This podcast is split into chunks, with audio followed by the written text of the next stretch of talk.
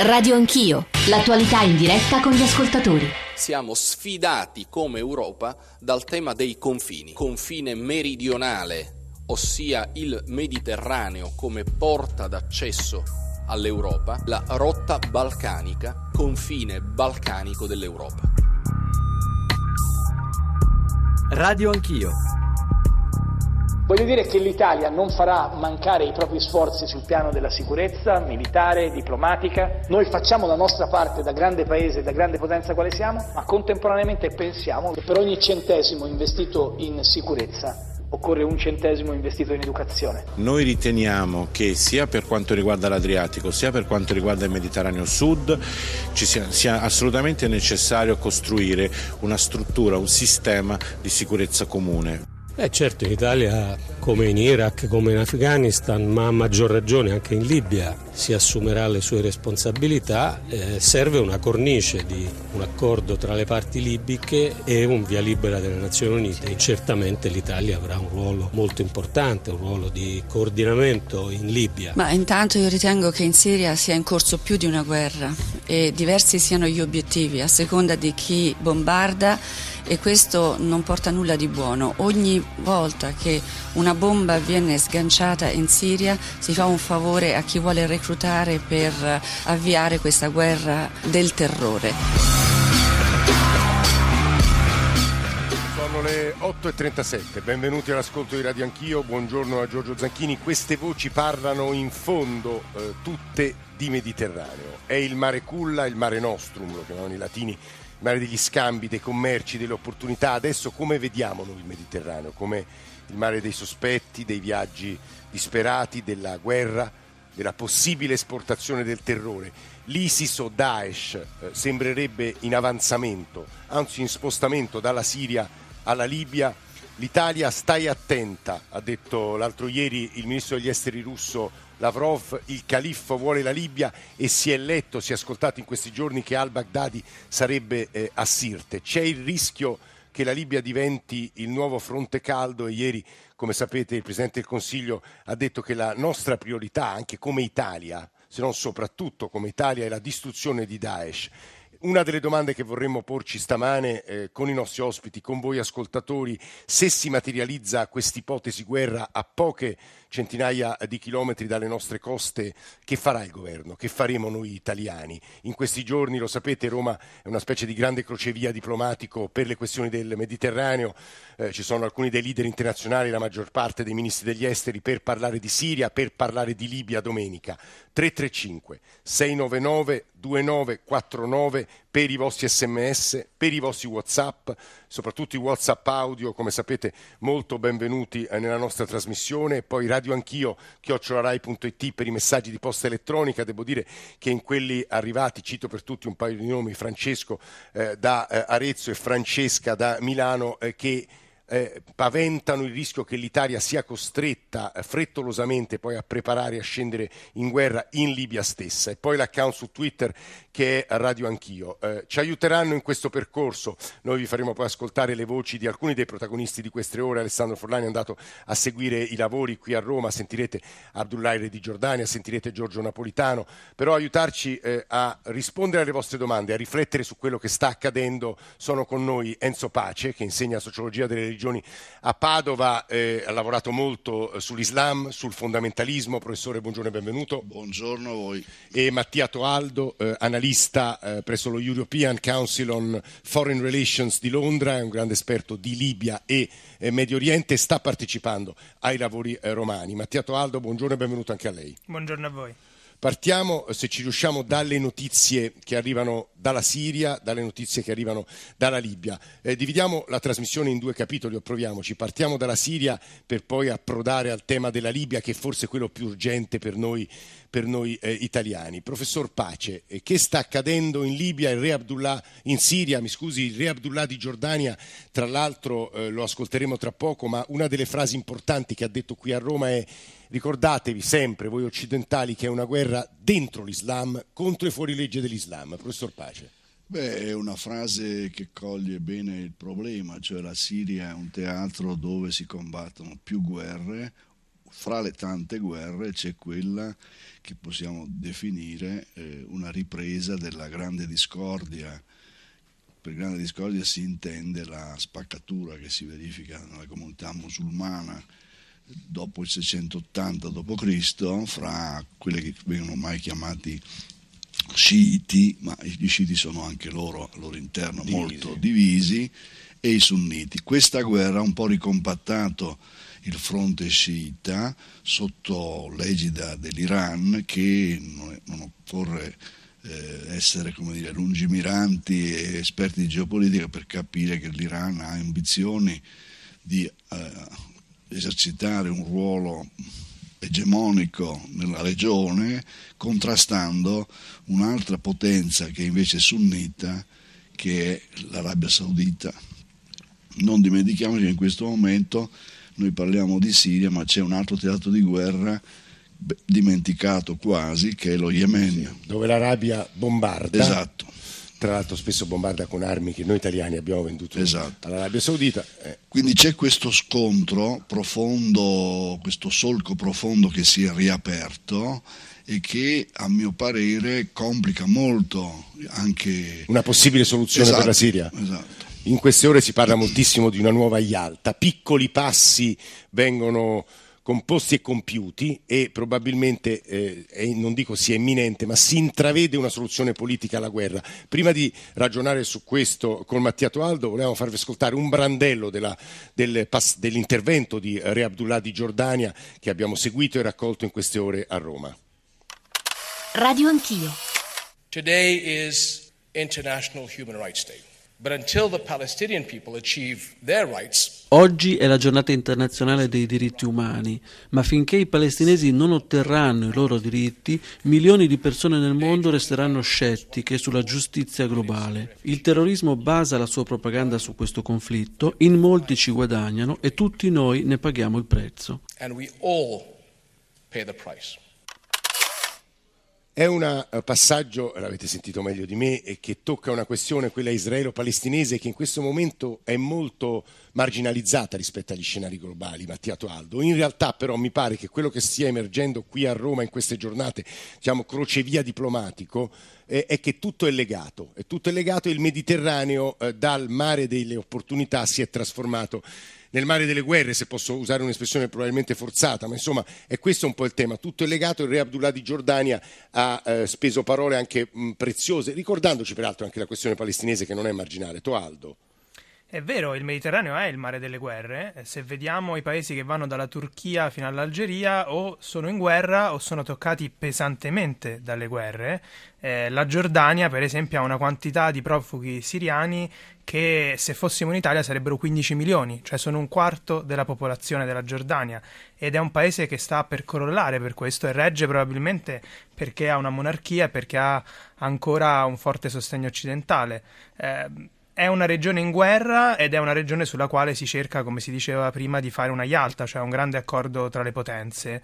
Eh, da guardare su questo eh, quello che farà l'Italia con la Russia e, e quindi quanto coopererà eh, con Putin e con il ministro degli esteri Lavrov, che non a caso oggi è a Roma, eh, sulla Siria ma anche e soprattutto sulla Libia. Ricordiamo agli ascoltatori, Toaldo, che l'Italia ha in parte rotto il fronte occidentale perché ha, ha, frenato sul rinnovo delle sanzioni alla Russia. Questo è un, è un punto insomma, molto importante sul quale è il caso di mettere l'accento. Assolutamente, eh, c'era una discussione a Bruxelles per il rinnovo in automatico delle sanzioni europee contro la Russia eh, riguardanti l'Ucraina e l'annessione illegale della Crimea e l'Italia ha detto no, questo rinnovo non è automatico, bisogna ridiscuterlo. Eh, per la Russia eh, è una questione molto importante, eh, collegare l'atteggiamento europeo e occidentale in generale sull'Ucraina alla cooperazione che può fornire la Russia appunto per la Yalta del Mediterraneo. Aldo, il ruolo dell'Italia in questa partita, sulla Siria un po' marginale, sulla Libia necessariamente in prima linea. Che, che, cosa stiamo facendo come Paese, come Governo, che tipo di posizione abbiamo assunto e che cosa può accadere nelle settimane a venire? Beh, sulla Siria un ruolo marginale fino a un certo punto, prima di tutto perché il mediatore ONU è un italiano, Staffan de Mistura, in secondo luogo perché finalmente gli altri europei sono arrivati sulle posizioni che l'Italia aveva sostenuto da tanti anni, e cioè che eh, per risolvere la transizione siriana non si può partire dal presupposto che o si dimette Assad oppure non si inizia neanche a parlare. Ahimè ci siamo arrivati con tre anni e 300.000 morti di ritardo ed è un vero peccato. Sulla Libia va detto che l'Italia organizza un pezzettino di questa Yalta del Mediterraneo domenica a Roma con una conferenza internazionale sulla Libia in cui per la prima volta ci sono non solo le potenze occidentali ma ci sono anche la Russia e la Cina. Questo, ecco, su questo punto eh, della Libia torneremo con altre voci perché per noi italiani è una questione decisiva. Eh, c'è però, restando sulla Siria, e mi rivolgo a Enzo Pace, eh, un punto importante. L'opposizione siriana, i ribelli cosiddetti che sono stati riuniti poi eh, dal, dal, dalla re d'Arabia Saudita eh, a Riyadh, si sarebbero detti pronti a negoziare con il regime, cioè con Assad, e incontrarsi entro il 10 gennaio. È questo un passaggio importante?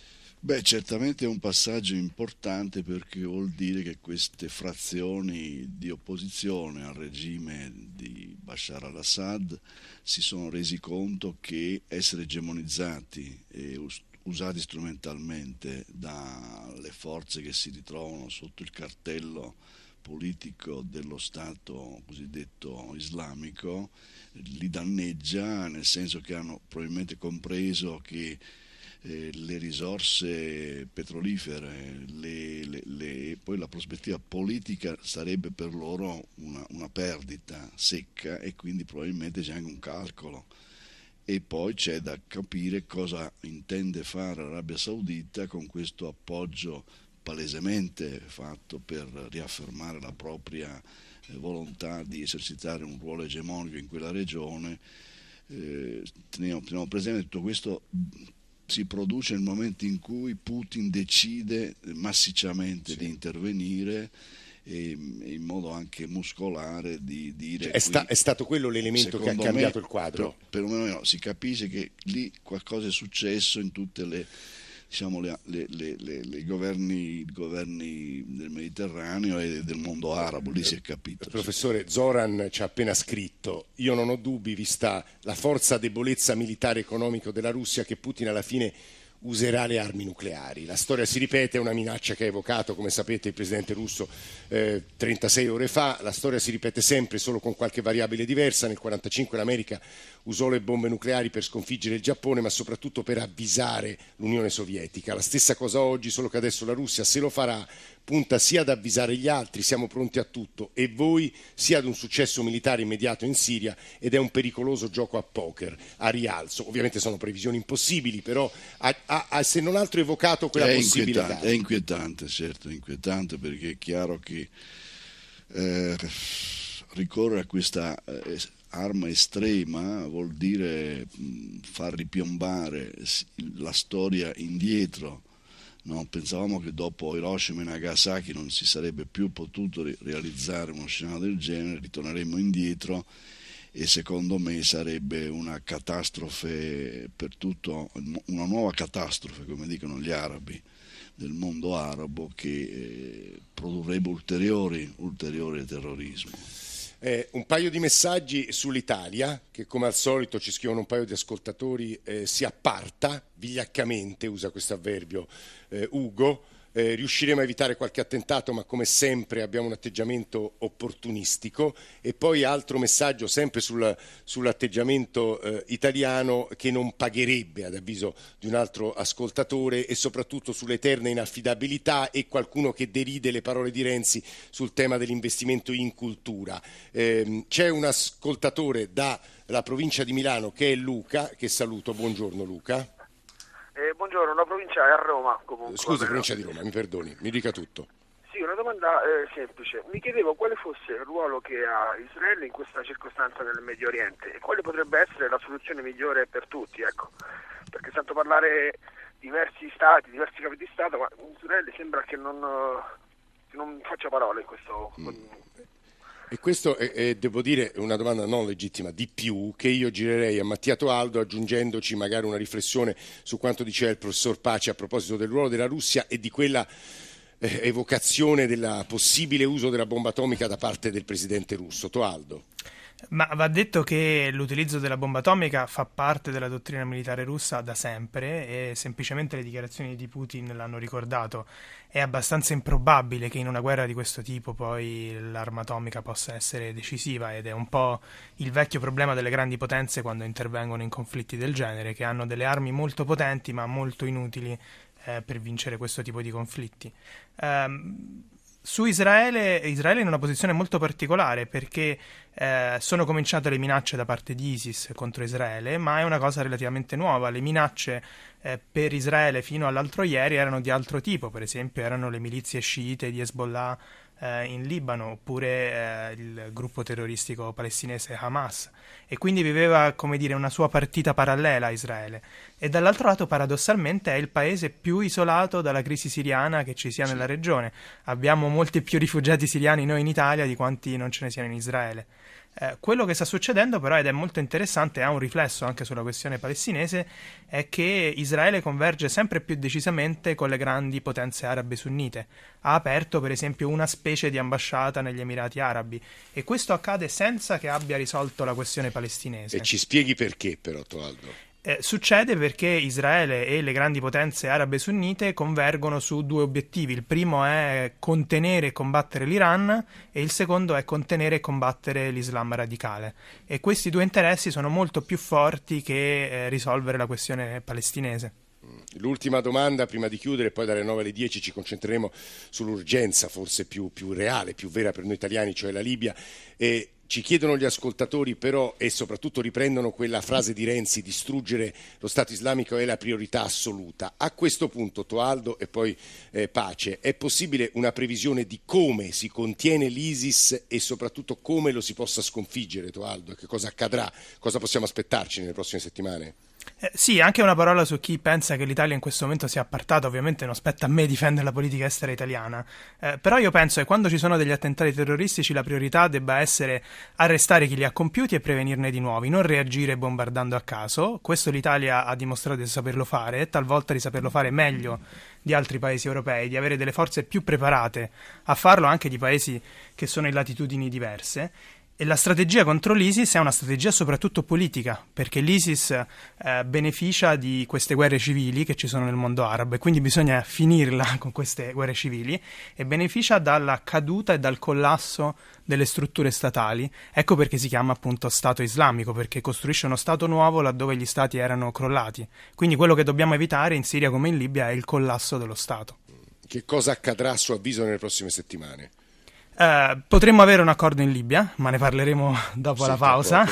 E, mentre in, Lib- in, Siria non dobbiamo farci illusioni, la strada sarà molto molto lunga e purtroppo moriranno ancora molte persone nel frattempo anche perché il fronte di chi attacca l'ISIS è diviso, questo ricordiamolo sempre agli ascoltatori, insomma nelle nostre trasmissioni, nei nostri approfondimenti cerchiamo sempre di, di spiegare che cosa sta accadendo, ma proprio questa divisione rende il processo di pace più difficile, giusto Toaldo? Non diviso, divisissimo, perché eh, da una parte c'è il dittatore Assad, dall'altra ci sono i curdi, che non sono stati neanche invitati alla riunione in Arabia Saudita di cui si parlava prima, e poi c'è una miriade di centinaia di gruppi armati più o meno sunniti, più o meno finanziati dalle grandi potenze del Golfo, che sono quelli che stanno cercando di mettersi d'accordo eh, in Arabia Saudita. È un'operazione complicatissima e sulla quale non dobbiamo farci illusioni. Professor Pace. No, no, questa questione dei curdi, giustamente Toaldo la richiamava, potrebbe essere come dire, l'elemento che fa impazzire la maionese alla cioè? fine, nel senso che i curdi ormai si sono accreditati come quelli che hanno per primo accettato la sfida sul terreno militare, hanno ormai una, una, dire, un territorio dove hanno una, un, un embrione di Stato e questo evidentemente preoccupa la Turchia. Non abbiamo mai parlato della Turchia. Eh, altro attore importantissimo. Altro attore importantissimo. Partita. Una questione che mh, piacerebbe che chiedere a Toaldo quali sono i rapporti attuali fra la Turchia e l'Israele, perché anche lì qualcosa si è deteriorato e sarebbe interessante comprendere questo, questo convitato non di pietra è lì, è molto importante che è la Turchia ma per tornare alla sua domanda io penso che noi in Italia e in Europa dobbiamo fare di tutto per non isolare i musulmani, i cittadini di fede musulmana Ieri in Europa. A Padova abbiamo discusso anche di questo. Perché, e questo vuol dire far cultura, insomma, riuscire a far diventare queste persone cittadini, protagonisti che parlino apertamente, che si schierino, perché questo prosciuga l'acqua attorno e a chi pesca. Molto simile alle parole del re Abdullah di Giordania, è una guerra dentro l'Islam contro i fuorilegge dell'Islam. Se ci riesce Toaldo in meno di un minuto e stiamo dando la linea al giornale radio, eh, Turchia e Israele in questo momento vedrebbero i loro rapporti che storicamente sono stati forti, un po' lesi. Perché se è così? Esatto, tradizionalmente erano rapporti molto forti, per esempio l'aviazione israeliana si addestrava sui cieli della Turchia perché i cieli israeliani sono molto piccoli, ma sì. da parecchi anni i rapporti sono incrinati, eh, sia perché in Turchia è andato al potere un partito islamista, sia perché ci fu l'incidente della Mavi Marmara in cui no. eh, gli israeliani assaltarono una nave tur- battente bandiere turca che cercava di entrare nelle acque. In questo momento come sono i rapporti? Eh, tiepidi se non gelidi. Eh, quindi non, non, ci aspettiamo molta collaborazione tra i due attori. Eh, Mattia Toaldo che sta parlando assieme ad Enzo Pace stiamo eh, discutendo di, di, ISIS, di Siria e di Libia in particolare. Lavrov, il ministro degli esteri russo, ha detto attenta Italia, l'ISIS sta avanzando, se eh, il caos si trasferisce lì che farete? 335 699 2949 GR e torniamo assieme.